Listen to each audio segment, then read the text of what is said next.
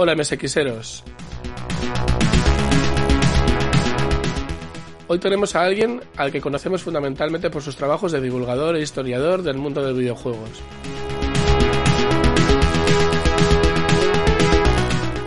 Eh, José Manuel Fernández Speedy, bienvenido.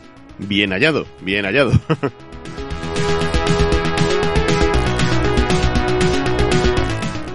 Bueno, pues nada, cuéntanos un poco sobre ti. ¿Quién eres? ¿De dónde vienes? ¿A qué te dedicas? Pues, a ver, esto, esto va de lejos, como aquel que dice, porque llevo trabajando en lo que es la prensa del videojuego, hará como ya, son palabras mayores, ya casi 30 años. Esto dice mucho de, de la vejez de uno, lo cual ¿no? es un poco así como doloroso. Pero sí, empecé en, los 90 con esa, esa, revista que sacamos tan, tan peregrina y tan extraña que era Loading, que era una publicación en la que tratábamos en exclusiva el software japonés que, que salía para las videoconsolas del momento.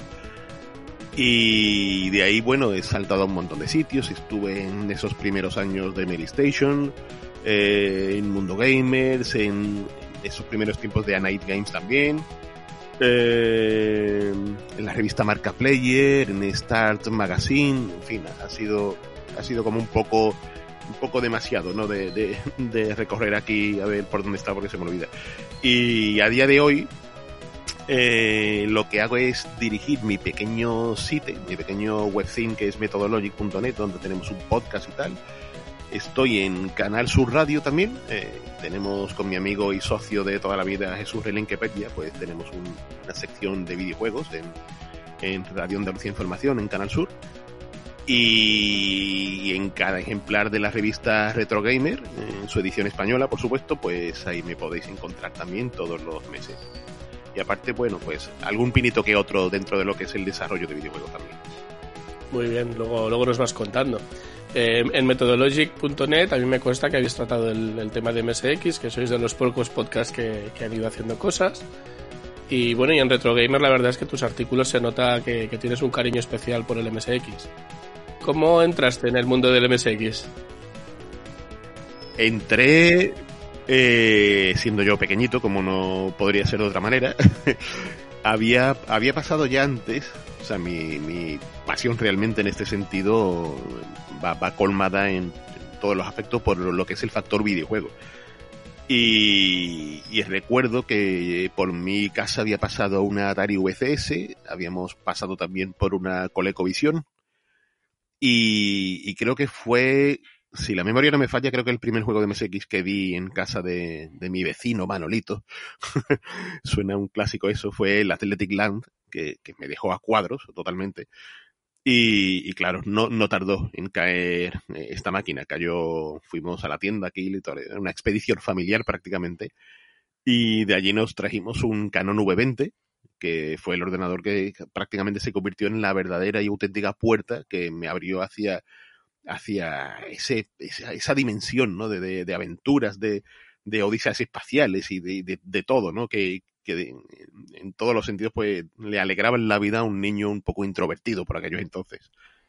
¿Tú le puedes considerar un, jugón de toda la vida? Sin duda, sin duda. Y, es algo que no he dejado. O sea, no, no soy una persona que, por ejemplo, que esto ocurre bastante, que se queda anclada en sistemas retro, sino que yo disfruto de, de, igual forma tanto saboreando las mieles de todo lo que tiene todavía que ofrecer el MSX con sus títulos inmortales, como paladeando lo que sale para PlayStation 4, para Xbox One, eh, Nintendo Switch. Mi, pasión absoluta son los videojuegos.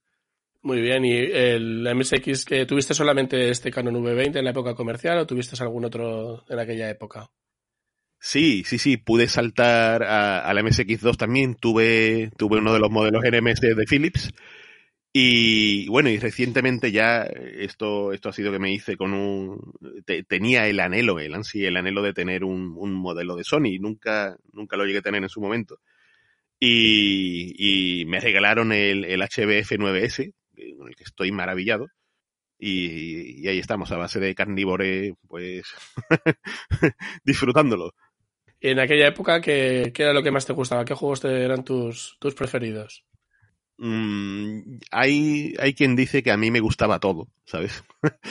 y, y no, no, no, falta la verdad, soy una, una persona que prácticamente pues eh, no, no le hacías cosa nada, ¿no? Eh, evidentemente, mis comienzos con el MSX eh, estoy intentando acordarme de cuáles fueron mis primeros juegos eh, y creo, creo que volví a caer en las mieles de, de Athletic Land, de Sky Jaguar, y claro, eh, es evidente que el impacto de Konami al principio pues siempre te hace ver de sopetón eh, todo lo demás como algo súper inferior, y de hecho creo que cuando vi un juego de dinámica al momento, al, a los pocos instantes me pareció que, que, que, por favor, ¿qué es esto? ¿no? Que, que afrenta, ¿no? ¿Qué, qué cosa? Pero, pero claro, al final aprendí a disfrutar de todo. Lo que pasa que evidentemente siempre termina, termina viendo algún juego favorito en este sentido. Y eh, eh, la saga Nemesis para mí es un pilar esencial de lo que ha sido eh, el, comprender lo que es un videojuego redondo en todos los aspectos, ¿no? Presenciar ese Nemesis 2 ya funcionando con el SCC y, con toda la, la, la, sapiencia de sus desarrolladores al haber, al haber, pasado por una primera entrega muy bien resuelta en MSX, es un juego que para mí, o sea, para mí sigue siendo como puñetazos de, de realidad hacia lo que uno no esperaba prácticamente que ofreciera esa primera generación, ¿no? Un juego increíble, increíble y que sigo disfrutando como, como el primer día todavía. Sí, yo creo que el uso del color que dan a partir del Nemesis 2 es, es, es espectacular. Exactamente. Hicieron como un para MSX1, yo creo que es el, el cambio de, de, de, el cambio de paradigma en, entre colores planos y, y, poder mezclarlos de una manera tan tan tan bien hecha. La verdad, y aparte del SCC, que creo que fue eh, el Fórmula 1 Spirit el primero que hicieron, pero el Nemesis 2 el primero que salió con SCC, si no me acuerdo, si no me equivoco. Sí. Alguna vez lo hemos comentado por aquí. Exactamente. Muy bien. ¿Y lo has dejado el MSX? Porque claro, tú le has metido a todo, a PlayStations, eh, Nintendos y de todo, ¿verdad? ¿El MSX lo has seguido utilizando? ¿Lo has dejado a un lado? ¿O has usado emulador? ¿O, o vas de tanto en tanto metiéndole? El, el, emulador, o sea, eh, para que tengas una idea, el emulador es una. Un, lo tengo aquí en el acceso directo directamente de, de mi Windows, ¿sabes? O sea, eh, lo tengo siempre a mano, en todos los sentidos, porque me gusta disfrutar, aunque no tenga en ese momento montado el MSX y tal. Pero sí es cierto que, por ejemplo, en, tengo la torre de mi PC aquí y justo al lado está el, el Hitbit, o sea que, que lo, lo tengo aquí conectado a la tele y con su, con su carnívoro metida y, para mí es un recurso súper vivo todavía a día de hoy. Es algo que he disfrutado que ni siquiera en el momento de cuando salté a los 16 bits en su momento con el Commodore Amiga, ni siquiera en ese momento llegué a aparcar lo que era el MSX, eh, porque es lo, que, es lo que tienen una cosa, y esto lo tienen mucho en los videojuegos japoneses, eh, son absolutamente inmortales. Son conceptos que a los que puedes volver una y otra vez, una y otra vez, y no solo por, por el factor nostalgia ni nada, sino porque su factor lúdico es el que es. Es perfecto, es preciso. Entonces, eh, no volver a ellos realmente sería como negar una parte de, de, de, de, un factor lúdico, de una diversión que siempre está ahí para dártela. Sí, sí, la verdad es que están muy bien, muy bien diseñados. Exactamente. Y de hecho siguen siendo unos maestros los japoneses en el tema de videojuegos. Por mucho que vaya eh, mejor o peor su economía o lo que sea, ellos siguen haciendo videojuegos como nadie. Sí, sí, sí. Yo, yo de vez en cuando le echo alguna partida no solo al Athletic Land o al, al Hyper Sports 2 y cosas de estas, que parecen juegos muy menores, y aún así aún, aún te da la, el gusanillo. totalmente, totalmente. Muy bien. Bueno, pues si te parece, eh, pasamos a tu, tu faceta de, de, autor, de, de escritor. Eh, has, has, escrito tú, tú solo o co acompañado el, el Obsequium, eh, que, en el que hablabais entre varios de la Abadía del Crimen.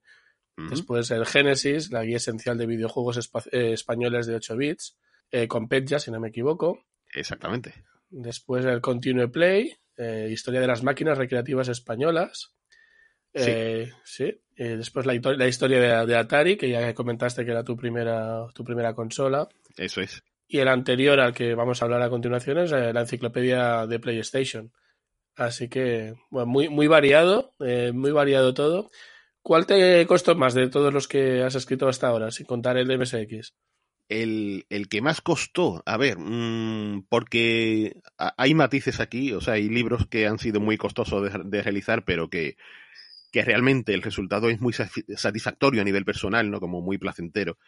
En este sentido puedo hablar de, de Génesis, por ejemplo. Eh, es un libro que me lo pasé muy bien con Petya hurgando en la industria del videojuego español y conociendo de primera mano a los autores, ¿no? Entrevistamos a muchos de ellos para saber un poco las intríngulis de, de, la época y tal. Con, con la historia de Atari, fue un libro que me lo pasé muy bien, muy bien, muy bien. Eh, sin embargo, por ejemplo, un parto muy complicado y muy duro ha sido este de la enciclopedia PlayStation. Eh, fue, fue farragoso hacerlo un poco. Eh, es de estas cosas que, que, a veces te pueden pasar, ¿sabes? Eh, puede que te encuentres con algunas piedras en el camino o, que se te haga muy pesado tener que reseñar tantísimos juegos de PlayStation, ¿no? Tú imagínate, claro. en el de MSX se han reseñado más de 500 juegos, pero en el de PlayStation, tú imagínate cuando tienes que reseñar eh, FIFA 96, FIFA 97, FIFA 98, FIFA 99 y cosas así. o, juegos de Barbie, para que tengas una idea, ¿sabes? Barbie 2000, Barbie 2001, Barbie 2002, ¿no? Genial, sí, sí. No, la verdad es que además PlayStation tiene tal cantidad de juegos que yo, vamos, no, me lo puedo ni imaginar lo, que debe ser eh, comentarlos todos. O sea, Exactamente, una tarea titánica de MSX hay una cantidad aceptable y además en el libro en el que, que sacáis eh, ahora, el MSX primera generación, precisamente eh, tratáis del, del MSX 1. Eso es. O sea, tratas el MSX 1. Con lo cual también te limita bastante, bueno, quizás será la mitad del catálogo probablemente, pero vamos. Sí, de, de hecho fue, fue un limitante expreso el hacerlo de primera generación porque eh, había que calcular un poco hasta dónde se podía llegar en términos de desarrollar el libro. Y abarcar lo que era más allá de la primera generación, si aquí nos hemos quedado cerca de las 400 páginas, eh, imagínate, imagínate. sí, sí. Y bueno, una, una, una pregunta morbosa. Mm, ¿Se venden mucho los, los, los libros basados en videojuegos? Depende. Depende, porque es evidente que la temática muchas veces es la que arrastra, ya teniendo en cuenta que estamos hablando de un, mercado particular y, muy de nicho. Al fin y al cabo, la gente prefiere jugar antes que leer, en este sentido, ¿no? Para que no nos vamos a engañar. Pero, por ejemplo, un libro como Génesis, eh, que, que por cierto está, está preparándose la segunda edición, lo cual es una noticia que nos alegra después de, de haber pasado unos cuantos años con la primera edición totalmente agotada, se vendió rápido. Genesis se vendió bastante rápido y fueron, fue una tirada importante de 2.000 ejemplares. Y sin embargo, Continue Play, por ejemplo, y nosotros esto lo sabíamos cuando abordábamos el tema de Continue Play, sabíamos que era un, un, un libro muy de nicho, un libro que, que no iba a tener una repercusión grande y esto eso que incluso Iker Jiménez nos lo sacó en su canal de YouTube hablando del libro y tal, pero pero seguimos hablando de un tema que, es el, de las máquinas arcade españolas, eh, la historia de esas máquinas arcade, que quizá no suscite todo el interés que debería. Es muy para gurús, digamos. Exactamente, muy, muy, muy de nicho. Y lo que pasa es que a nosotros nos motivó una cosa cuando hacíamos Génesis, y, y es siempre se dice el primer videojuego español es La Pulga, el primer videojuego español es La Pulga, ¿no? Y de repente, cuando investigas un poco y te das cuenta de que ni mucho menos es así, eh, ya no solo por la presencia de Ventamatic en el Spectrum, sino porque a nivel de, de arcade recreativo, a nivel de videojuegos para, para salones recreativos, se hicieron cosas antes cosas de autores como Fernando Llago, como Javier Valero, gente que, que son, son ya unos señores jubilados y hablas con ellos y les, les preguntan, ¿no? ¿Qué, opinan acerca de, de, del hecho de ser pioneros y tal? Y te encuentras con una humildad aplastante, ¿no? Se cogen de hombro, bueno, hombre, alguien tenía que serlo y tal, ¿no?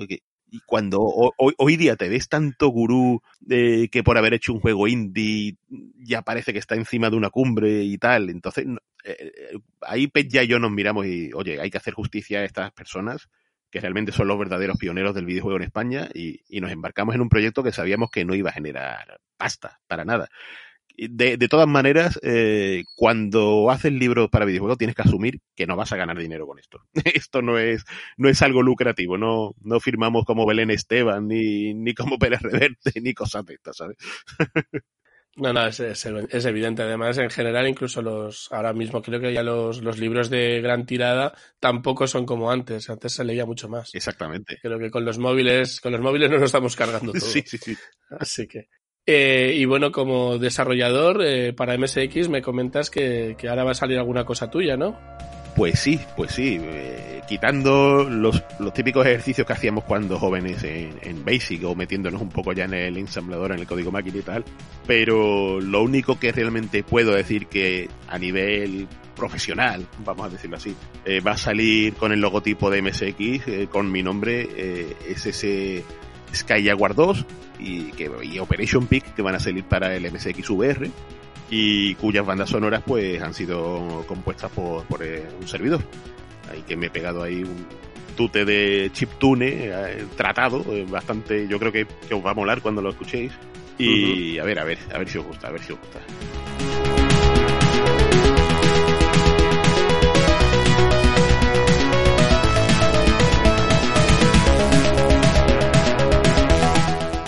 ¿Con, con qué chip eh, las has hecho?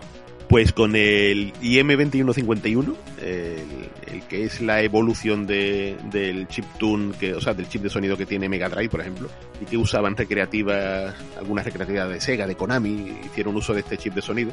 Y, he tirado por ahí porque, claro, al principio empecé a usar el, el chip de Mega Drive, pero quería ir un poco más, quería ofrecer más potencia de sampleado, quería tener eso mismo, varios canales de samples dedicados y tal, y entonces pues quería, quería esa potencia, ¿no? En percusiones y todo eso. Y me lo he pasado como, como un niño chico, componiendo y, y, haciendo partituras, que es algo que me encanta, y, y, a ver, a ver, a ver si os mola, a ver si os mola. A ver, a ver seguro que sí.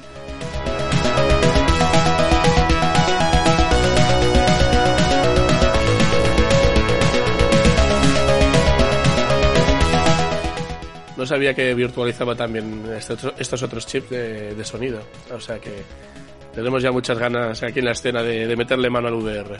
Este bicho va a hacer de todo. sí, eso parece. Hasta podremos jugar a, a los, a los post de Spectrum sin portarlos. O sea, para sí. jugarlos en original. Eso Por fin, un MSX que podrá ejecutar juegos de, de Spectrum bien. a su velocidad. a su velocidad correcta, no a dos frames por segundo. Muy bien. Y bueno, eh, entonces, si te parece. Ah, bueno, eh, te quería comentar que eh, tienes abierto un Patreon para que la gente co colabore contigo. Eh, ¿nos, ¿Nos lo cuentas? Sí, esto lo decidí hacer, creo, creo que fue hace un año. Porque precisamente va un poco a colación de, de lo que te he comentado antes, hacer este tipo de trabajos, hacer ejercicios editoriales en los cuales intentes eh, de alguna manera promover la, la, historia del videojuego, ¿no? Hacer que, que, que, se dé a conocer todo lo que se hizo en, en distintas plataformas y distintos sistemas y teniendo sobre todo en cuenta el mercado virgen que hay en España en este tema, ¿no? Que te encuentras hoy día muchos libros de videojuegos, pero a la hora de tratar la historia del videojuego, no tanto, ¿sabes?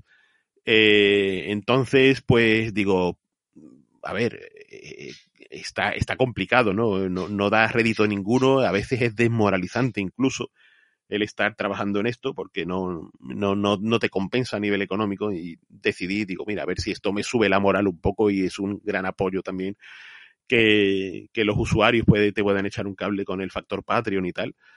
Y, ahí está, ahí está el Patreon de Methodologic, lo tengo puesto con el nombre de, de que con el que últimamente he firmado tanto página web como mi Twitter y todo eso. Y si queréis echarle un ojo a ver si os interesa, pues, pues yo encantadísimo y agradecido de la vida. Muy bien, pues la verdad es que es un trabajo que, que hace falta. Yo como aficionado a la historia, que a los oyentes ya lo habrán oído más de una vez, las, las batallitas mías. Tengo un montonazo de libros e intento leerlos todos los que, todos los que caen en mis manos de, de historia de videojuegos, y, pero claro, no, no hay tantísimo como podría haber. Pero bueno, la verdad es que está saliendo muchísimo en estos últimos 4 o 5 años desde que empezó Esteve con el 8, 8 bits. Los 8 quilates, ¿no? De, de, de Jaume Esteve, sí.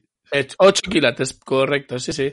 De Jaume Esteve, sí. La verdad es que yo cuando cayó en mis manos lo devoré, devoré la segunda parte y a partir de ahí he empezado a, a, a ver muchísimas cosas y bueno, eso es un trabajo que os agradezco muchísimo. Tengo un montón de libros de historia, pero de videojuegos hasta hace cuatro días no había nada.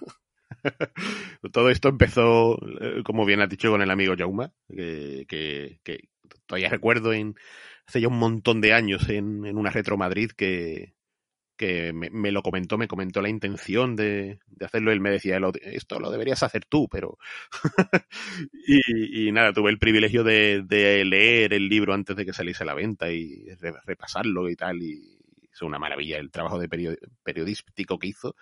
Eh, el amigo Jauma es, maravilloso y ya te digo, lo empezó todo él, como aquel que dice. ¿Tú eres periodista también? No, no, no. la gracia es que he trabajado en esto toda la vida, pero no soy periodista. Yo soy, por mal que suene, soy informático. De... Un informático venido al menos, entonces. Totalmente, ¿no? Y de, no, y, de no disfrutar con, con, lo que, o sea, cuando terminabas y te querías dedicar a trabajar en el campo de la informática, no era algo precisamente agradable, no era esa idea romántica de trabajar haciendo videojuegos y tal. Claro. Y entonces me di cuenta de que, o sea, de las casualidades también de conocer a las personas adecuadas en ese momento y, saber expresarte y bueno, y, lo que ha sido toda mi vida también, desde pequeño incluso, esa, esa afición de, de documentar, de archivar, de tenerlo todo, de estudiar, leer, no comprarme las revistas de aquí y de allá y, ir acumulando eh, datos, por así decirlo, pues se, ha convertido en esto, en escribir ya que, ya, no tengo ni un solo pelo negro en la cabeza. así que así son las cosas. Pues si te parece, vamos a comentar ya el, libro de MSX, primera generación, de Dolmen Editorial. Y bueno, eh, antes que nada, quería comentarte, eh, cuéntanos un poco sobre la portada, porque tiene algunos guiños, algunos personajes. Eh, ¿Por qué los personajes? ¿Por qué mantienes la errata? El, el, tiene, forma de cartucho de Konami, ¿no? Y todo esto. Bueno, cuéntanos un poquito sobre la portada. Pues espérate porque la voy a poner delante mía, eh, que, como no, la tengo todavía, no, la tengo editada, tengo que poner aquí, aquí, aquí la tengo, aquí la tengo. La portada tiene su historia, ¿no? Se, se, hicieron varios bocetos y varios diseños previos a ver qué personajes iban a encajar mejor y tal. Y, bueno, la decisión, por ejemplo, el pingüino creo que, es de obligada eh, cosa que salga, ¿no? Eh, está ahí nuestro amigo Pentaro, porque los juegos que ha protagonizado creo que no pueden ser más emblemáticos. Y ese Penguin Adventure está en el corazón de muchos, muchos usuarios. Y el, y el ping-pong también, ¿eh? eh por supuesto, con, con, esa maravillosa introducción que es genial. Y, aplaudiendo en el público, o sea, es que sale por todas partes. Sí, sí. Ah, yo, a Pentaro le tengo un cariño especial porque fue el Megadrom, el Megarrom que me, que me regalaron a mí, él fue el único que tuve en aquella época y le tengo un cariño muy especial. Sí, pues te, regalaron un buen juego. Sí, bueno, elegido, ¿eh? Mi padre me dijo, eh, tenía 14 años, creo que fue cuando hice 14 años, y me dijo, ¿seguro que quieres un juego de pingüinos a tu edad? Y yo dije, que esto es lo mejor que hay. Y vamos, no, no me arrepiento para nada. Pues, ¿qué más? Incluimos también ahí al, maestro Lee, Yang de Kung Fu 2, de, ese, juego que a mí me impactó sobremanera en su día. Eh, yo soy un fanático de las artes marciales y de hecho gran parte de mi vida laboral también ronda en torno a las artes marciales. Y, claro, eh, para mí significó mucho. Exactamente, exactamente. Eh, está, está el Moai también, por supuesto, ¿no? Es un, todo un emblema ya no solo de Konami, sino de muchas compañías japonesas que, con, con esa obsesión que tienen los japoneses con la isla de Pascua. Eh, tenemos a Nightmare, a Popolón, ahí luciendo palmito, porque es que esa ilustración me parece espectacular totalmente de Lolo, eh, de Egerland Mystery, que, que, también era por representar un poco eh, la, labor de HAL Laboratory ahí, en, portada. Aparece también ese Transformer protagonista de Dexter, porque a mí me parece un juego que a veces se tiende a pasar por alto, pero, pero creo que es un juego perfecto. Es un juego muy redondo y creo que la versión MSX es de lo mejorcito que hay, de todas las que se realizaron de este, esta pequeña maravilla.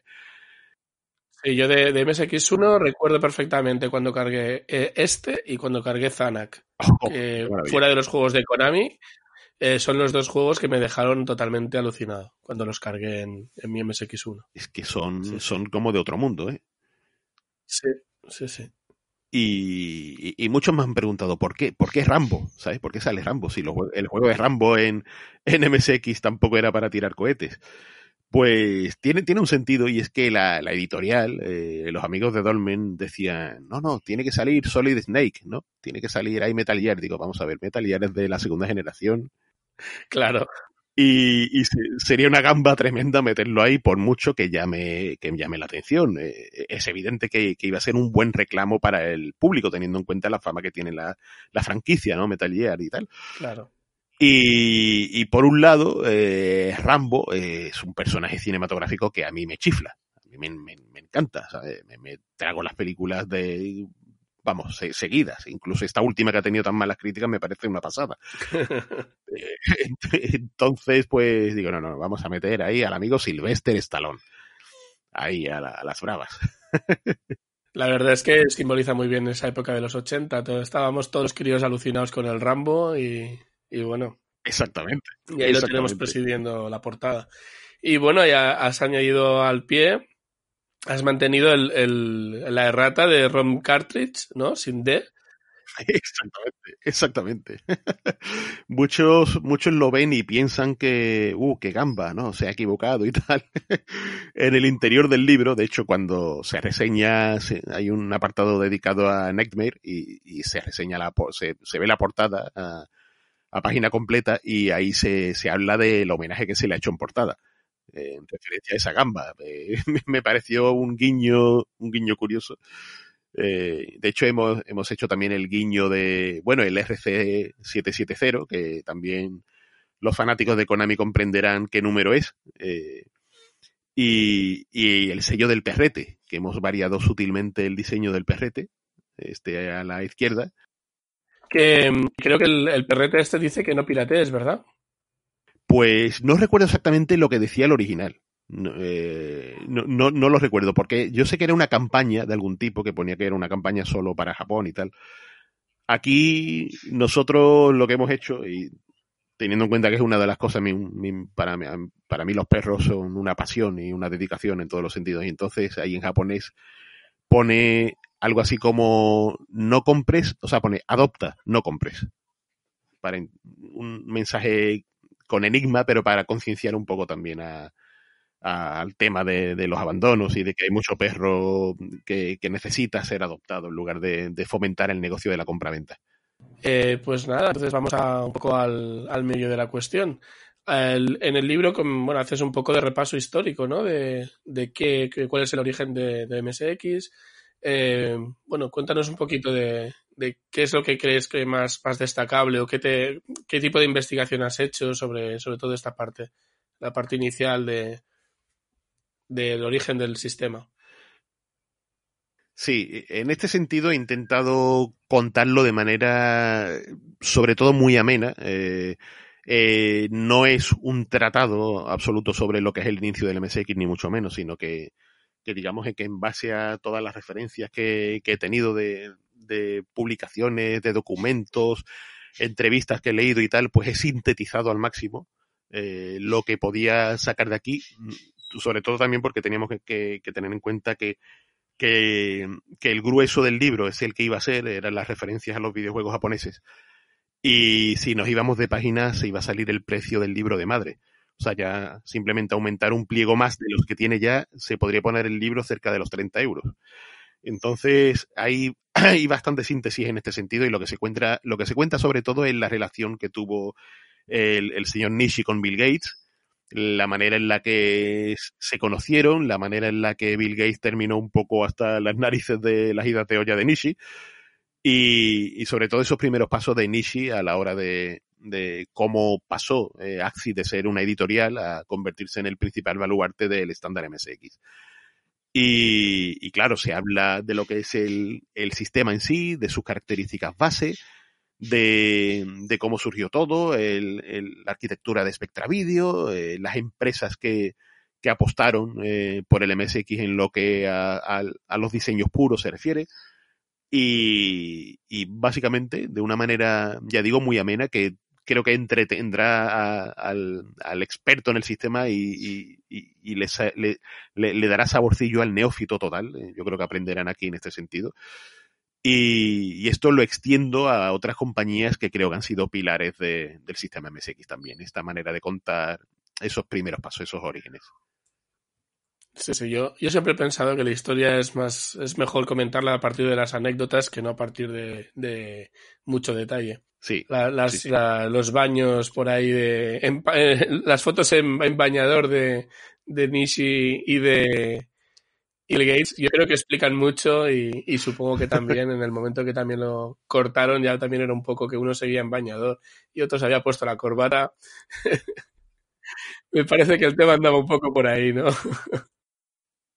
Sí, sí, era, era eh, al principio se creían que eran casi como almas gemelas por la manera de pensar que tenían, pero lo cierto es que Nishi era bastante más excéntrico y, era capaz de gastarse una pasta en hacer campañas de publicidad estrambóticas que cuando, cuando Bill Gates veía el percal y decía, pero, pero ¿esto qué es? O sea, llegó al punto en el que se irritó ya y dijo, hasta luego, aquí se acaba nuestra relación, ¿sabes? Sí, sí, supongo que la del dinosaurio queda para el volumen 2, porque fue la presentación del MSX2, ¿no? Pero que se gastó un millón de, dólares en, promocionar el MSX2 en, en la plaza central de, de ferrocarril de. Bueno, del, del, del, tren este circular de, de Tokio. Un brontosaurio gigantesco. Sí, sí. Y cuando lo vio el otro dijo, ¿y esto cuánto dices que te ha costado? hasta aquí. Bueno, también creo yo que, coincidió con la época de PC, ya del boom del PC y todo esto. Pero bueno. Sí, sí, los sistemas operativos ahí a tope, IBM. Y... Claro, sí, sí, era un poco, un poco, el dinero estaba donde estaba.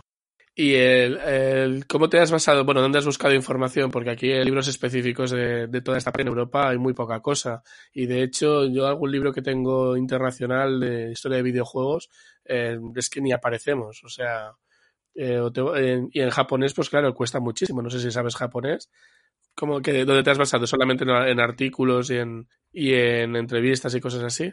He hurgado bastante en lo que se entrevista. No, por suerte, lo, en lo concerniente a lo del japonés, no, no sé japonés, pero sí tengo a mano bastantes, bueno, bastante, son dos amigos que traducen. y en este sentido he podido buscar información no creo realmente que a ese respecto diga nada que, que no se conozca. Eh, realmente no creo que añada nada que sorprenda realmente en cuanto a la historia del MSX. Pero sí, sí, básicamente es eso. Ha sido hurgar en la red, comprobar los datos, ratificarlos, que eso es algo que creo que, que a nivel periodístico hay que hacer siempre, no poner lo primero que encuentres, que eso parece que no nos llevan a los tiempos de input MSX y tal. bueno, y MSX Club, sí, sí. más todavía, más todavía diría yo. Con el problema de que no tenían internet. exactamente, exactamente.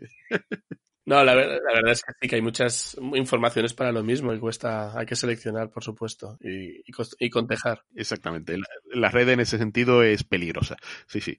Bueno, pues continuamos. Eh, luego la, la historia de Sony. ¿Por qué Sony? Porque realmente aquí explicas también bastante a fondo eh, la historia de, de Sony en, eh, respecto al MSX, que es la, para mí es la compañía más importante dentro de Japón en cuanto al apoyo, bueno, con Panasonic quizá, pero bueno, luego quizá fuera sería Philips aquí en Europa, pero, pero y también, también Sony, pero bueno, cuéntanos un poquito de, Sony. Sony, lo que pasa que, eh, aparte de, del obvio apoyo que tuvo con el sistema MSX, es porque representa en todos los sentidos el crecimiento de, de lo que era una empresa japonesa eh, de esa Japón eh, sumida, digamos, en la crisis de la Segunda Guerra Mundial. Y, cómo es capaz de, llegar desde lo más bajo, con simplemente la, la, intención, el buen hacer, ¿no? Y, la sapiencia, evidentemente, de sus fundadores, ¿no? De, del señor Morita y de Ubaka, de Ubuka, que diga, y, representa totalmente eso, eh, la, la, esencia de la empresa japonesa pura y dura que apuesta por la tecnología, por la innovación, y, y de cómo eh, realmente sustenta ya no solo lo que es el, el, hardware con esos diseños de MSX tan emblemáticos, sino que dio pie a formar un catálogo fundamental eh, que creo que, que, fue todo un pilar para que el MSX tuviese consideración en cuanto a su volumen de juegos. La manera en la que muchas compañías japonesas pudieron llegar a, asomarse más allá de Japón a nivel doméstico, que no tenían capacidad de distribución y Sony fue la que propuso eso y, todo eso, pues, para mí la convierte en, la columna vertebral de, lo que es el, catálogo casi, ¿no? De, de, MSX, ¿no? En, cuando salimos de las fronteras del país del, del, sol naciente. Y de ahí que, que sea un capítulo fuerte del libro el dedicado a, a, esta empresa, a toda su fundación, a cómo se originó, a hablar de los orígenes de, de sus dos miembros fundadores y, y, de cómo llegó precisamente a, a la MSX y, y, lo que conllevó. La verdad es que las portadas de esos juegos eran son fantásticas, o sea, espectaculares. Una, una pasada. Sí, sí. Yo compré el de, el de ajedrez, que luego al cabo del tiempo me la, lo lamenté por lo mal que jugaba, pero la portada es, es espectacular. Y, y bueno, yo tenía un Sony, eh, un HB501P, el que lleva la cassette, y vamos, es, yo creo que es la mejor compra de mi vida, ¿eh? aún funciona. Ahí está, metiendo caña. Estos son carne, carne de perro, estos son inmortales. Sí, sí. Y luego quería comentarte, el Sony, de todas formas, yo creo que vio el, el, negocio de, de, los videojuegos en aquella época, pero luego insistió con Nintendo, con Sega y al final acabó haciendo su propia consola. O sea que, que ya le vino de ahí, eh, que a cabo de, de, unos cuantos años se metió directamente por su cuenta y, y triunfó con PlayStation. Correcto, correcto, porque era gracioso cuando se anunció en su primer momento esa, esa primera PlayStation la de voces que surgían diciendo que Sony cómo, que cómo iba a triunfar, que qué éxito iba a tener una compañía totalmente novata en el campo del videojuego. Y yo, yo me llevaba las manos a la cabeza cuando escuchaba esas cosas, después de lo volcada que estuvo la compañía con el MSX, precisamente en ese sentido, en el sentido de propiciar un catálogo totalmente lúdico, eh, que, bueno, yo, eh, el catálogo ya literal, ese, ese catálogo de Sony amarillo, yo lo tenía totalmente deshojado de las veces que lo leía y lo releía. Y, es más, incluso con, con, con la NES, de, con, con, el, con Super Nintendo, con Mega Drive, tuvo una línea con Sony Image Soft también, lanzando una línea de catálogo fantástica. Fue la de las empresas que más fuerte apostaron por el Mega CD de Mega Drive y entonces, pues, es obvio que la experiencia que tenían detrás estaba ahí. Estaba ahí totalmente. El error de Nintendo de no, de no asociarse con ellos, yo creo que se acuerdan todavía de eso. Sí, sí. No, no fue un señor que le dio un infarto y es el que llevaba el sí. Y como no les dijeron que sí, se pensaron que no les interesara. Es que algo así he oído ¿eh? por ahí. Pues sí, sí, la verdad es que la verdad es que a mí no me sorprendió nada, pero claro, como, como ni en Estados Unidos, ni en, ni en Inglaterra, ni en Alemania, ni en Francia, ni y aquí en España no lo sé muy bien, pero bueno, como la gente tiene un poco imaginado el MSX, probablemente el catálogo es que ni lo conoce y no sabía ni la relevancia que tuvo. Exactamente, eso es lo que pasa. Eso es lo que pasa justamente. ¿Tú qué opinas sobre lo que se oye por todos los lados de que el MSX era un margen? ¿Tú crees que era así o, simplemente que no hacíamos tanto ruido? Eh, yo, yo creo que es una percepción, eh, esa, esa marginación que, que todavía no clamamos al cielo y tal. Fíjate que, que la culpa para mí realmente las tienen las publicaciones generalistas de la época. Eh, el hecho de que una revista tan popular como Micromanía pasara por alto de una manera muy, muy evidente lo que se hacía en MSX. Y esto, cuando investigué en su momento y hablé con ciertas personas y tal, ahí apretando y moviendo cables un poco, eh, te das cuenta de que realmente eh, es una situación en la que eh, se partía de la base de que Serma no, no se promocionaba tanto, por ejemplo, por poner un ejemplo, o incluso las compañías como, como Sony, ¿no? No sé, me parece que no les interesaba promocionarse en este tipo de publicaciones y sin embargo Herbe, eh, que era la compañía que fabricaba juegos para, o sea, que fabricaba, que distribuía juegos para todos los sistemas, pues sí hacía exactamente eso, invertía muchísimo en publicidad. Eh, por otro lado, también se da la situación de, de que eh, cuando hicimos Génesis, el recorrido de la historia de los videojuegos españoles, el sistema que más juegos tiene, para, eh, eh, si tenemos en cuenta el cómputo de juegos que aparecen en distintos sistemas y tal, después del Spectrum es el MSX, pero con una diferencia aplastante con respecto a los exclusivos que pueda tener Amstrad o, o Commodore 64, ya, eso que ya, ya los pobres eran en el sentido mínimos. Aquí en España sí, Commodore 64 era una gran máquina, pero en Alemania y en Estados Unidos eh, sí, pero aquí no llegó a penetrar demasiado.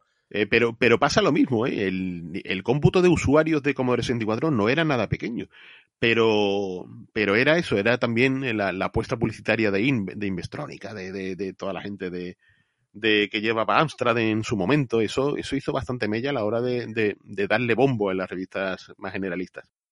Y, y por último, cuando hablabas, eh, hablabas con la gente de Herbe, la gente encargada de las conversiones de realizar los juegos de, de Herbe para MSX, ese, ese Robocop, por poner un ejemplo, ¿no? Renegade 3, Dragon Ninja, que eran conversiones de, de Álvaro Mateos y David Brioso. Y, y estos se hacían eh, que por cierto no querían que supieran que se hacían en España, esas conversiones eh, desde Herbe.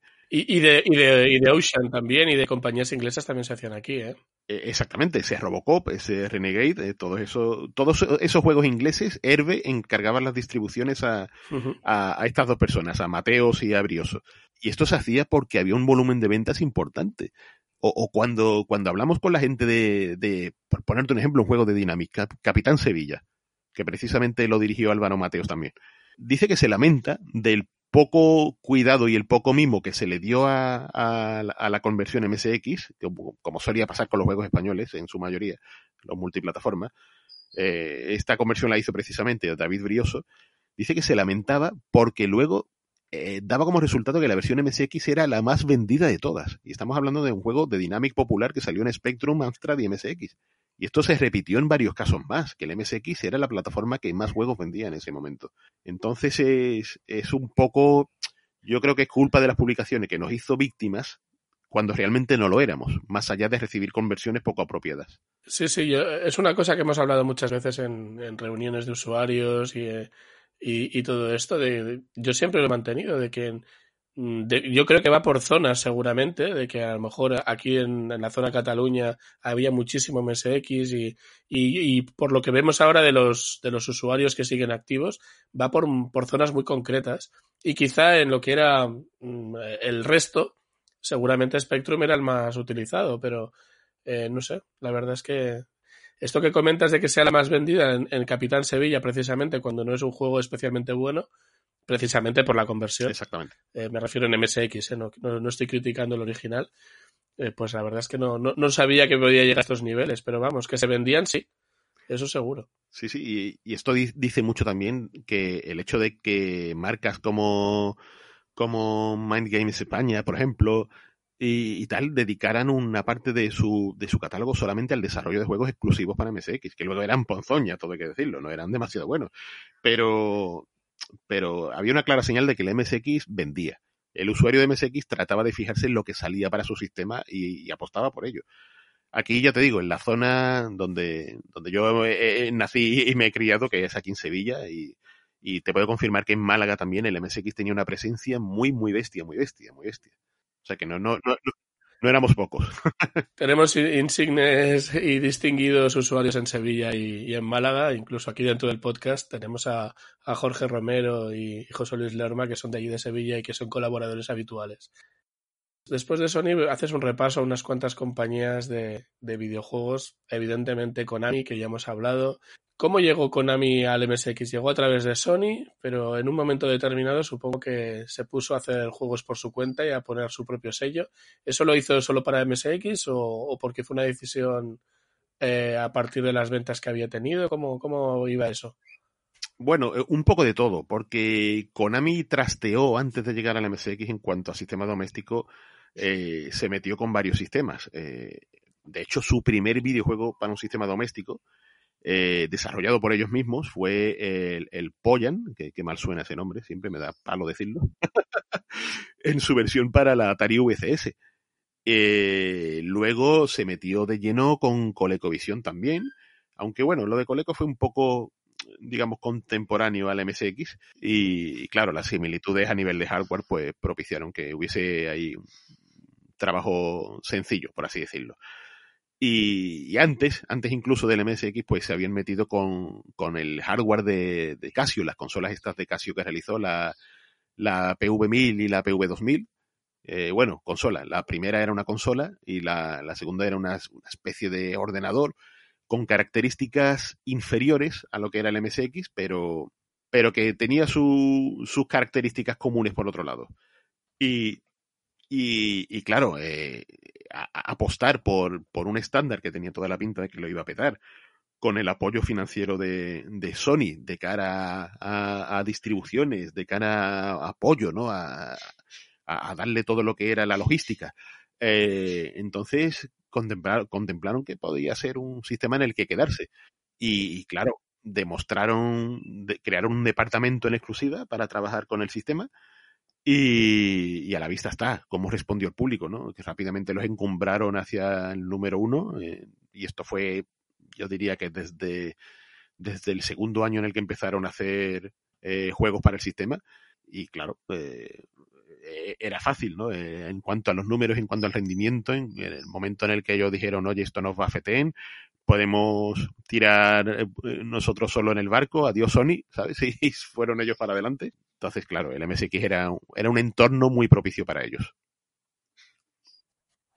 Sí, sí. Además tienen el catálogo, yo creo que es el catálogo más extenso de, de juegos de, para MSX, porque la verdad es que tienen una barbaridad de cartuchos y, aquí en Europa está, bueno, en España estábamos esperando como locos que saliera la próxima novedad. Sí, sí. Eh, era, una, era una pasada. Cómo nos llegaban a veces en, en cassettes. Eh, porque claro, es que era imposible. Yo me acuerdo 5.200 pesetas que venían en los anuncios en Serma y decías, bueno, es que claro, un juego de atletismo no, no me llega.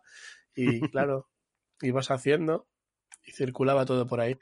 Exactamente, esto, esto, esto como ya, ya os habrán, habrán comentado por aquí los, los, compis de Sevilla, el mercadillo que había aquí todos los domingos de la Alameda de Hércules, sí. con sus puestecillos y las cintas, eh, con su fotocopia de la portada, eh, y no faltaban, o sea, tú llegar un domingo y encontrarte ahí, ostras, un Konami que no conocía, Magical Tree, que, chulo. O sea, que llegarte esas, esas conversiones a cinta de, de, juegos que no iban a pisar eh, Europa ni, ni, ni, de broma, pues, pues era fantástico. Yo, yo el Magical Tree lo he visto ahora, ¿eh? en el siglo XXI. o sea, imagínate. no, no, me llegó, no me llegó en ninguna de aquellas cintas. Muy bien, y luego eh, el, toque de Hudson, que es uno de los capítulos de, tu libro. ¿Qué toque? ¿Cuál es ese toque? Porque Hudson al final se lo quedó, acabó quedando con Ami, si no me equivoco, ¿no?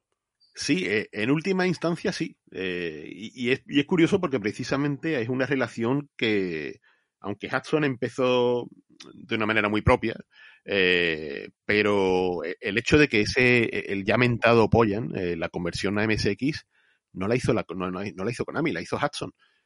Y, es, es, muy curioso que esa relación al final pues terminara derivando en, en esa adquisición y absorción total de, de, de Hudson por parte de Konami. Eh, que claro, la gente se lamenta porque lo que es el catálogo de Hudson se ha quedado ahí, perdido un poco. Eh, pero oye, ahí, ahí que han sacado el Bomberman R este hace no demasiado para las plataformas actuales. Y el juego está súper bien y tiene toda esa esencia clásica que podíamos, podíamos esperar de Bomberman, ¿sabes? De Hudson. eh, pero sí, sí, es curiosa la, la, relación. Y el toque Hudson, evidentemente, es porque la calidad que otorgaban a sus videojuegos, incluso cuando te ponías a atisbar esos primerísimos lanzamientos que todavía eran multiplataforma, como ese, ese Stop the Express, ¿no? que salió para Spectrum, Commodore 64 y MSX, que todavía ahí no trabajaban, claro, esto, esto era por el hecho precisamente de hacer conversiones, ¿no? Esto era un poco a la española, vamos a decirlo así. Ahí no había tratamiento de sprites propiamente dicho ni nada por el estilo, pero hacían juegos muy chulos, muy, muy divertidos, muy originales sobre todo, eran temáticas muy, muy originales. Y ante todo eso, eran juegos que, que sabías que te iban a ofrecer algo diferente y diversión. Y, bueno, en el, en el, libro también cuento esas colaboraciones de Hudson con, con, Nintendo para hacer las versiones de Super Mario Bros. a ordenador. No a MSX, por desgracia, pero sí al PC88, al Sharp X1. Y, en fin, es que es una compañía que, que a mi parecer es, es de lo más emblemática. Eh, y bueno, y luego compile, que, compile con, sobre todo para MSX2 sí que fue con Alestes y compañías muy, y los, y los Puyo Puyo, pero para MSX1 sacaron el Zanak, que como os he comentado antes, yo, yo aluciné con él. Y bueno, mm, ¿qué nos cuentas de Compile? Compile es, una de estas empresas que, que cuando realmente ves Zanak, eh, quieres averiguar qué más hicieron, ¿no? Estas personas, ¿no? Eh, o ese Wardic, que a mí me fascina, me, me, vuelve totalmente loco o el Golbelius incluso, ¿no? Si cambiamos de género radicalmente. Pero cuando te das cuenta que, que en sus orígenes, o sea, tiene unos orígenes súper particulares, ¿no? De, de, de, estar con, con, gente que comenzaron a hacer juegos para, para Apple en su día. Eh, un acercamiento América-Japón muy curioso. Y, luego el encontrarte que, el sello compile, los programadores están detrás de, bastantes juegos que quizás a primera, de primera no sospecharíamos que ellos hubiesen metido mano al código. Ese Choplifter de Sony, por ejemplo, eh, que es una licencia de Brotherhood, pues la gente de compile estaba detrás. Los Loadrunner o, o los de Runner, como decíamos por aquí, eh, también estaban versionados por la gente de compile. Eh, la, la, mayoría, muchos juegos de los que de los que aparecieron por parte de Sega, también versionados para, para MSX, que los publicó con eh, la gente de Ponica, eh, también en algunos te encontrabas ahí a, Compile, ¿no? Ese Google Cave, el, el Exile Nova de Sony, ¿no? LI, que, que también es de cómo se hacían llamar antes los de Compile, Programmers 3. Entonces, realmente sí que tuvieron, sí que fueron bastante prolíficos en la primera generación, pero a escondidas, ¿sabes? Entonces todo esto pues, pues había que reseñarlo de alguna manera. Y luego Casio, que fue otra de estas compañías que le metieron mano al hardware y al software, ¿no? Eso es, eso es, al hardware con esos, esos ordenadores a precio de, coste, ¿no? Como aquel que dice. Eh, esos pequeñísimos. Sí, sí, son, son, son tan monos, ¿sabes? La verdad, bueno, el catálogo de, Casio tiene algunas pequeñas joyas y bastante. En aquella época yo creo que no llegaban demasiado aquí a, aquí a España, al menos a donde yo vivía. No me no recuerdo y tenían algunos juegos que eran eh, licencias de, Konami simplemente cambiada la caja. Sí. es bastante curioso. ¿Y qué nos puedes contar de, Casio? Pues bueno, Casio, Casio llevaba tiempo intentando meterse en el mercado del videojuego mm, años antes de, del MSX, ¿no? Con esa consola PV1000, con el PV2000, y, ya se fijaban bastante, hicieron, hicieron ahí tratos con Konami de cara a versionar algunos de sus juegos de recreativa para estas consolas, ¿no? Algunos sí fueron realizados directamente por Konami, y otros tantos fueron realizados por la propia Casio. Y, y yo creo que ahí aprendieron bastante cómo, cómo hacer videojuegos al estilo Konami, porque si te das cuenta, gran parte esto lo habrás visto analizando el catálogo de Casio. Gran parte del catálogo de Casio parece estar muy, muy basado en las mecánicas, en el estilo gráfico de, cómo hacía Konami las cosas. Estaba ese, Car Fighter que prácticamente era, era el Road Fighter. O sea, tú ves una pantalla estática y te puedes confundir perfectamente.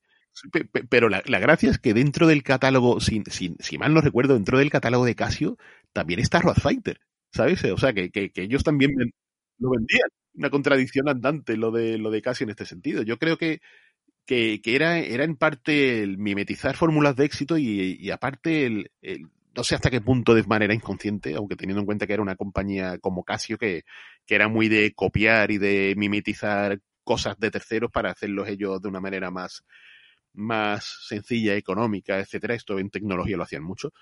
Pero, pero es, es, es este otro juego, por ejemplo, el, el del el del castillo encantado, eh, que aquí le decíamos el Haunted Castle este, ¿sabes?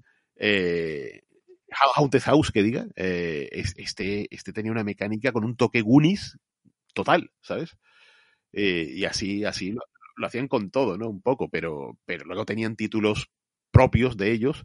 esta, esta franquicia del ninja tan fantástica, ¿no? El, el, juego de, de Aladino también, tenían pequeñas maravillas que, que, al final te das cuenta de que Casio eran muy, muy potentes a la hora de hacer cosas. Sí, la verdad, mira, ahora comentábamos lo de Rodfighter, pues el juego número 16 es Rodfighter desarrollado por Konami y el número 18 es el Carfighter.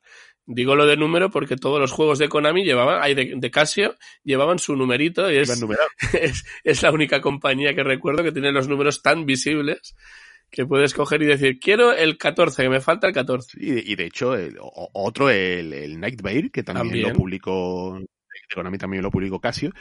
Y luego Casio, pues sacaba este, el, el de, el de que aquí le decíamos el King Leonidas, ¿no? El, el Yamino Ryu Hades no Monshu.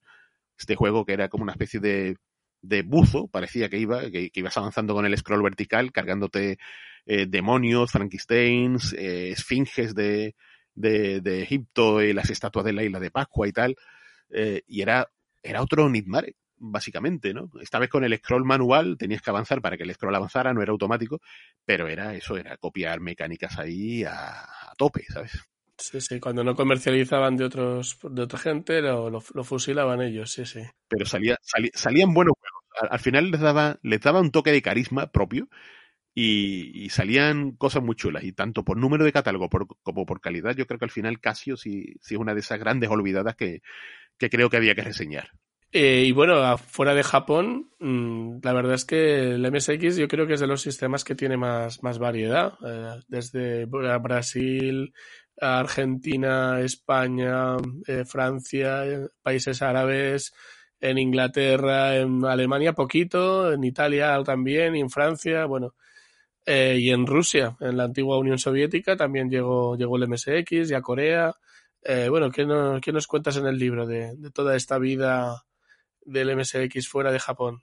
Pues más que centrarme, o sea, es, es un tema que toco de puntillas hacia hasta dónde llegó lo que era el estándar, ¿no? Aquí, en este capítulo, me centro sobre todo en el software que sí. Bueno, llegó desde la Antártida al espacio. Eh, sí, sí, sí, sí, exactamente, exactamente.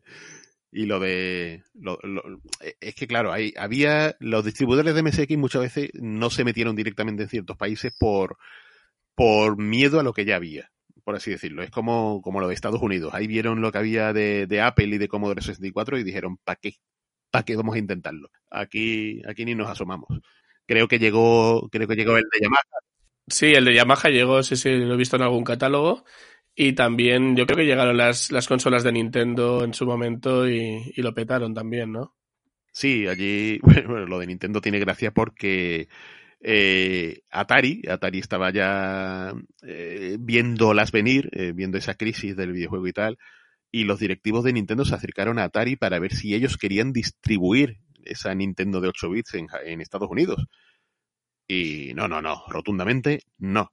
O sea, tú imagínate la patada en el culo que pudo recibir ese directivo que, dijo que no a distribuir una de las máquinas de más éxito de, toda la historia de los videojuegos.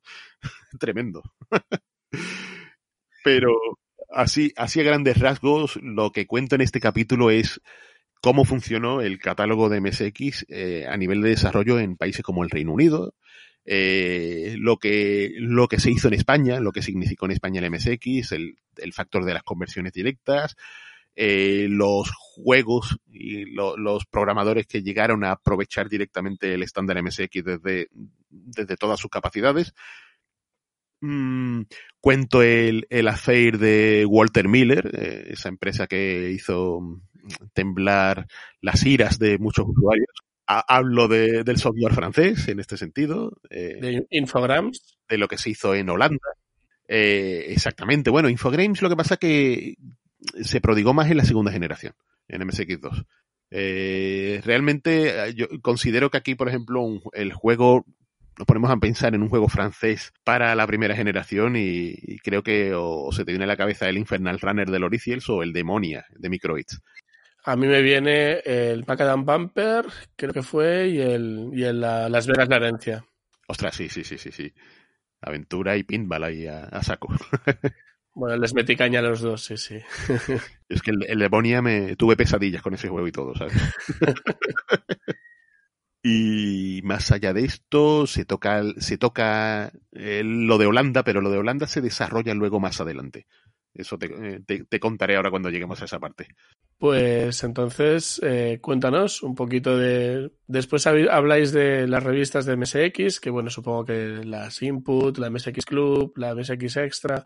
¿Alguna anécdota curiosa? Porque normalmente ya vamos comentando sobre, sobre ellas por aquí. Alguna vez las hemos, hemos incluso destripado alguna y hicimos un hicimos recientemente una charla en la reunión de usuarios de Barcelona donde hubo dos, eh, dos personas que habían trabajado como eh, bueno como en la redacción escribiendo comentando juegos y tal. Eh, bueno ¿qué, ¿qué, nos puedes comentar de las revistas pues pues aquí cuento bueno aparte de, de hablar de de la escasa consideración que tuvieron eh, que tuvo Micromanía con el MSX, ¿no? Esto se, cita. Pues cuento eh, cómo de alguna manera surgió lo que era la revista, cómo surgió MSX, eh, o sea, las publicaciones de Manhattan Transfer. cuento las cositas de nuestro amigo Jesús Manuel Montané, a la hora de, de, de tener ese descaro, a la hora de, de, hablar de sus juegos y ponerlos a la altura de, del, del segundo advenimiento de Cristo, ¿sabes? Y, sí, sin comentarios, sí. eso fue, eso fue tremendo, ¿no? O, o, cosas como decir que el, que el Ghost Goblins ya estaba en MSX, que, que el príncipe de Persia de MSX era maravilloso y, y, o sea, triquiñuelas eh, que, que, al final yo creo que nos hacían más daño a los usuarios que otra cosa, que ayudarnos, ¿no? Eh, también recalco de, de, input, cuento la historia de cómo, cómo vino, que era lo que representaba realmente, que era esa enciclopedia de microinformática que se vendía por fascículos en el Reino Unido, de una editorial que era, que era Marshall Cavendish, que creo que sigue en activo, y que aquí pues adquirió Planeta de Agostini para, para publicarlo en forma de revistas que hizo, hizo muy bien porque diversificó el contenido en las distintas plataformas, en Commodore 64, en Input Sinclair eh, y, eh, y, el MSX, que fue la, la, más longeva de todas. Creo que, que a nivel de, de, publicar la parte enciclopédica de programación de, de, la, de la original de Marshall Cavendish hizo un trabajo estupendo. Quizás no tanto a la hora de hablar de, de videojuegos y tal, porque a día de hoy cuando te lees, ya, ya incluso en su momento, pues pues a veces te abofeteaban los sentidos, ¿no? Pero la, la, calidad de las redacciones, el conocimiento a nivel videojuegos y todo eso era bastante paupérrimo. Y, aquí pues narro la transformación progresiva en una revista que empezó a interesarse por los 16 bits de Atari ST, simple y llanamente porque era la compañía que estaba aportando publicidad para la revista. Cuento un poco el percal de lo que pasó también con, con el, mercado de San Antonio cuando se encontraron al redactor jefe pues con, cosas piratas de, de, de, de, de, Konami y tal, ¿no? Esto fue un marrón bastante gordo. Esto fue, y esto llegó a oídos de, de la gente de Konami, ¿no? Eh, fue un cabreo, un cabreo rotundo. Porque Serma, digamos que se dejó un poco en plan de, bueno, venga, pues publicidad gratis y nos callamos la boca, ¿no? Eh, fue un poco, un poco feo todo, ¿no? Muy, muy, muy rancio, muy rancio. Y, y, todo esto pues está ahí más o menos desarrollado en, a lo largo de unas cuantas páginas de, de, de este librillo. Aparte de la publicidad, también hablas de la publicidad para MSX. Eh, bueno, en MSX supongo que quieres decir en, en, medios de comunicación, en prensa, en televisión. Salió en el 1, 2, 3, si no recuerdo mal. O sea que había, había para todo, ¿no? Sí, pero la manera en la que he afrontado el, el capítulo de pausa publicitaria es, es algo similar a lo que hice en el libro de Atari. Hice ese experimento de hacer, dedicar una sección del libro a, a colocar directamente publicidad de la época y funcionó bastante bien, a la gente le gustó y entonces lo que hago en esta sección es, por ejemplo, a, página completa encontrarnos ese anuncio de, de cambia de onda, ¿no? Ese de te dan hasta 13.000 pesetas por tu viejo ordenador o consola al comprar un ordenador MSX1 o 2, este que se veía el niño pocho así con su Spectrum 48 y el niño ahí todo feliz y todo arregladete ahí con su, con su Hitbit debajo del brazo. Eh, entonces le dedico páginas completas a esta publicidad con pies de fotos donde explico un poco el, el contexto ¿no? de las imágenes. Ajá. Eh, son, una, son unas cuantas páginas en las que se ven anuncios, algunos destacables, algunos muy entrañables. Incluso ese de, de Spectra Video, ¿no? Con, con el señor Roger Moore, ese James Bond de la época. Eh, es, es, muy visual, es una, una, un capítulo muy visual, lleno de que, que nos va a hacer soltar alguna lagrimita que otra. La publicidad de la época, la verdad es que era muy divertida. Sí, muy creativa, muy creativa. Creo que para acabar, el tema del de, catálogo de cartuchos durante un montonazo de páginas, has comentado antes que unos 500 cartuchos comentados, bueno, cartuchos o juegos en general, supongo, eh, comentados, ¿no? Sí, eh, me he acogido porque, eh, como comentamos antes con lo de MSX2, eh, decidí usar como parámetro para acotar un poco las páginas eh, y además ser un poco, hacer un poco de justicia también a lo que era el verdadero referente del MSX, es eh, centrarme en, en, el catálogo lanzado en Japón en formato cartucho y, y, algunos cartuchos también que fueron publicados no en Japón, sino por ejemplo algunos de los que se publicaron en España, ¿no? Tipo el Deep Deep y cosas así.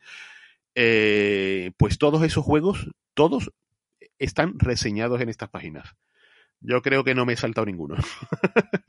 o sea, tenemos el, los, el, catálogo completo de los juegos de MSX en Japón. Exactamente. En resumen. Exactamente. Comentados uno por uno y con fotografías y, de todo. Exactamente, con su portada, sus capturas de pantalla, algunas eh, eh, zooms en determinadas fotos, ¿no? Para que se vea, por ejemplo, el personaje como era en grande y tal, ¿no? Em, ha sido, es una maquetación muy dinámica dentro de lo que son todas estas reseñas.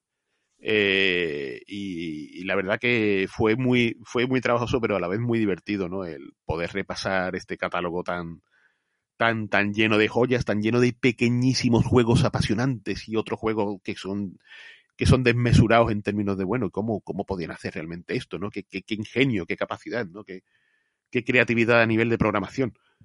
Y, y ya os digo, aquí son páginas y páginas y páginas y páginas y páginas de juegos a todo color yo creo que, que como libro de consulta o como libro simplemente en plan de lo abro por aquí, en plan random, esta página y tal, y leer lo que haya puede ser, puede ser muy divertido y muy, muy apasionante para el viejo usuario de MSX y para el que quiera descubrir la máquina por primera vez. Quedan dos, dos capítulos más. Hemos estado repasando el índice de, del libro, eh, Las estrellas de una generación. Y aquí, que, mm, bueno, supongo que comentarán los mejores juegos de, del sistema, ¿no? Sí, es un criterio, mm, vamos a decirlo así, quizás un poco caprichoso por mi parte, eh, porque he escogido 10 juegos eh, que he considerado que de alguna manera eran muy representativos de, de lo que era el MSX. Eh, digo caprichoso también porque tiene un sentido y es el haber cogido determinados juegos, determinados buenos juegos, para contar eh, determinadas cosas más allá de lo que era el propio juego en sí. Y me explico, por ejemplo, eh, uno de los juegos seleccionados es el Time Curve de la gente de, de de Bytebusters. Eh, y claro, y dirás, bueno, el Time Curve no era precisamente el mejor y tal, ¿no? Y, bueno, a mí, a mí me dio muchas horas de diversión, lo considero un, un juego que partiendo de la base del Time Pilot de Konami era ingenioso y muy divertido. Pero aprovecho las páginas que le dedico, que, que por cada juego de estos reseñados en este capítulo se le dedica un puñado de páginas maquetadas de manera magistral por mi, mi buen amigo Juan Alberto Brincau, que es un artista y un maquetador excelente. Y, entonces lo que aprovecho para, cuando hablo del Time Curve, no solo hablo del juego, sino que hablo de lo que era el MSX en Holanda, de, de Philips, de cómo nació Philips, eh, o sea, de cómo se metió en, en, este sentido lo que significa Philips para, para, el mundo del videojuego y en especial para el MSX, y hablar de, de Acosoft, de lo que hizo, y entonces cada juego tiene, tiene esa historia. Igual Nemesis 2 está reseñado porque, como hemos dicho antes, un juego monstruoso en todos los sentidos, pero se aprovecha este capítulo para explicar lo que era el SCC y lo que conllevaba tener ese chip de sonido dentro de un cartucho. Eh, igual, Temptations, el Temptation de Toposoft, es otro de los juegos escogidos en este capítulo, y está aquí para hablar de, de la, la, trayectoria de los hermanos López, eh, cuando hicieron estos maravillosos juegos para Toposoft, como Colt 36, como Alehop y como este Temptations. Y, está también colmado de, de, ciertas anécdotas en las que Luis López Navarro pues cuenta eh, de dónde salió la idea de, del Temptations, ¿no? De, de ese, ese, cura aventurero, por así decirlo, ¿no? Dice que estaba basado en su profesor de religión, ¿sabes? sí, sí. Bueno, todo plagado de, plagado de anécdotas. Eh, o sea, vas cogiendo un juego y vas, a partir de ahí vas, vas tirando del hilo. Exactamente. Es, tengo muchas ganas de, de, poder leerlo ya. Y bueno, y finalmente un capítulo final para, eh, digamos, tocar eh, la fibra sensible de la gente. Este capítulo del hardware del corazón lo que hace es, eh, digamos, trasladarnos a, al niño que éramos por aquella época. Eh, nos lleva a ese momento en el que, o sea, yo personalmente narro, eh, intento sintetizar lo que significó el advenimiento del MSX a mi casa lo que fue el proceso, el proceso de encenderlo, ¿no? De, de, de sintonizar el canal, de esa emoción de poner el primer juego, ¿no? Y, todo esto está colmado con comentarios. Tengo párrafos en los que, en los que varios amigos pues hablan de, de lo que les suscitó ese, ese, ese instante, ese MSX también, en esa, en esos años mozos, ¿no? Está ahí eh, mi, mi, mi, amigo, socio y casi hermano Jesús Relinquepedia, Está, está Araubi, que lo conoceréis todos por su maravilloso canal. Eh, está Tony Galvez. Eh, está Joaquín Neira Retroabuelo. Eh, todos han dejado, y más compañeros han dejado ahí un párrafo importante hablando de, de, lo que ha sido para ellos el MSX, ¿no? Eh, mi buen amigo Apolonius, mi, mi, grandísimo y apreciado Jaime Fernández, to, todos cuentan de alguna manera lo que, que ha sido para ellos el MSX y, y es un capítulo especialmente centrado en eso, en lo que es, lo que ha sido para nosotros a nivel de sentimientos, a nivel de sensaciones. Y, y, por supuesto, desde aquí, desde este episodio, se agradece también a mucha de la gente que, que a día de hoy se preocupa por mantener viva la llama del MSX a nivel de desarrollo de videojuegos. Es como digo yo, el capítulo, el capítulo para tocar la patata, ¿sabes? para recordar que el MSX no, que es algo que sabemos todos, el MSX no es solo eh, un, una placa, circuitos, no es solo código y programa, sino es, es algo más, es parte de nuestras vidas y, y de alguna manera pues, pues tenía que expresarlo, la verdad. Pues si te parece, para, para, acabar, vamos a hacer un test que hacemos a todos nuestros entrevistados. Es un test, lo que llamamos el test picadito. Oh. Eh, preguntas cortas, respuestas cortas. Alguna ya la habrás respondido, pero bueno. Guay. Eh, ¿Por qué MSX ayer, en la época comercial? ¿Por, por, qué, ¿Por, qué, lo elegimos, quieres decir? Eh, sí. Pues porque ya lo conocía realmente y lo que había conocido me había encandilado totalmente. Ese, ese, ese colorido, ese sabor a, juego puro, puro, y duro, ¿no? Ese Athletic Land que, que vi que me maravilló con su, con su, su idea, ¿no? Yo, yo me sentía que estaba realmente en un parque ahí de obstáculos y tal, ¿no?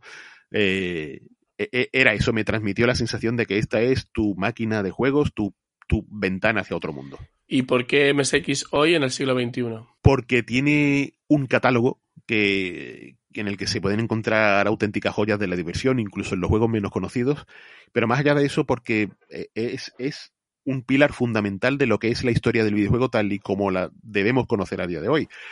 Eh, estoy seguro de que el videojuego y la aportación japonesa en este sentido no sería lo que es si el MSX no hubiese estado ahí. Porque ese lapso de tiempo que hubo entre, entre esos orígenes, entre la llegada de la Famicom, la NES, eh, el, software que recibieron los PCs y el Sharp de, la época no tenían nada que ver con lo que, lo que era el MSX. En el MSX se vio la, el crecimiento, el origen, el crecimiento y la transformación de los desarrolladores japoneses tal y como los conocemos hoy día. Eh, ¿Qué equipo tuviste en la época comercial? Tuve el, el, el Canon V20 y, y, tiempo después pues tuve el, el 8245 de Philips. ¿Y ahora mismo sigues utilizándolos o utilizas algún otro? Ahora el que utilizo es el, el, FN, el FN9S, que me trabo, de Sony. ¿Tu primer juego fue? Mi primer juego, tal y como me llevé el MSX de la tienda, eh, fueron dos. Me llevé el Jet Set Willy 2 y el Harvey Smith Show Jumper, uno de carreras de caballos. Todo esto está contado en el capítulo este del hardware al corazón, que lo puse una vez y, y creo que sigue, lo tengo aquí al lado, de hecho, sigue en la caja y no se, no se volvió a probar más allá de esa primera vez. El, el, de, el de los caballos, ¿no? Exactamente. Yo, yo eso lo vi, lo vi en todas las cajas de, de, de videojuegos cada vez que iba a una tienda a comprar. No digo más. Yo tuve la, la, feliz idea de decir, este, ¿sabes? No, no sé por qué. ¿El juego de que guardas mejores recuerdos? Mm, decir uno solo es, es fastidioso, ¿eh? Pero, pero del que guardo mejores recuerdos, mejores recuerdos. Uf, a, te podría decir varios, ¿sabes? Pero, pero, quedarme con uno solo es muy complicado, porque lo que, lo que fue para mí Nemesis 2 o Salamander, las horas de diversión que hubieron ahí fueron desmesuradas. Eh, la sensación de estar ante un juego tan sano y tan bien hecho y tan pulcro como Athletic Land o Magical Tree, eh, perderme en, esos habitáculos y esos pasillos de la abadía del crimen, te podría decir, te podría decir que, que, que esos son los más significativos en este sentido. ¿Un juego homebrew para MSX? Un juego homebrew para MSX.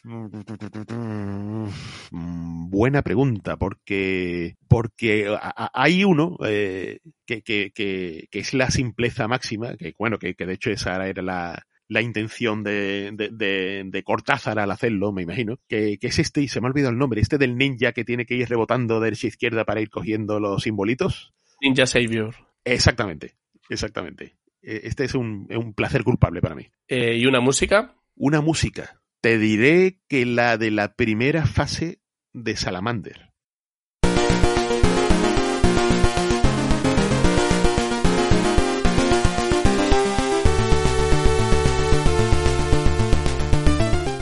Teniendo en cuenta la cantidad de sistemas en los que ha aparecido, eh, la excelente versión para PC Engine, la propia recreativa y la versión SCC me sigue pareciendo aplastantemente superior a todas, todas las que han salido. ¿Y un momento especial con MSX? Eh, me quedo con todos, todos los momentos en los que, en los que llegaba el fin de semana, llegaba el sábado o el domingo, y con mi padre, eh, que en paz descanse, pues nos poníamos con una tapita de, de lo que sea, eh, de queso, de, de chacina, y nos poníamos el Zanac o nos poníamos el Arcanoid o el All in One, el All in One 2 concretamente. No, el, el All in One, el profesional, me parece que era el que nos poníamos, exactamente, sí. Y, y nos poníamos ahí a, a, jugar, a echar la, la jornada de, del mediodía, del almuerzo de, de, los sabadetes y de los domingos, y eran momentos que para mí para mí son impagables totalmente. Bueno, y, y el, y el Konami's Villar también, ese, ese le encantaba, le encantaba. Pues nada, muchas gracias eh, y bienvenido al podcast y, y bueno, eh, espero que tengas mucha suerte con el libro y nada más. Más que bien hallado, muchísimas gracias a, vosotros, ¿no? Por, por acogerme, ¿no? Y por, por cederme estos minutos tan que me, me, lo he pasado tan fenomenal. Para mí hablar de, de MSX y recordar esos viejos tiempos, pues, pues es algo que me da vida. Es algo que, que, que os agradezco de corazón. Pues nada más, eh, muchas gracias. Esta es tu casa y bueno, a los oyentes, pues nada, salud y MSX.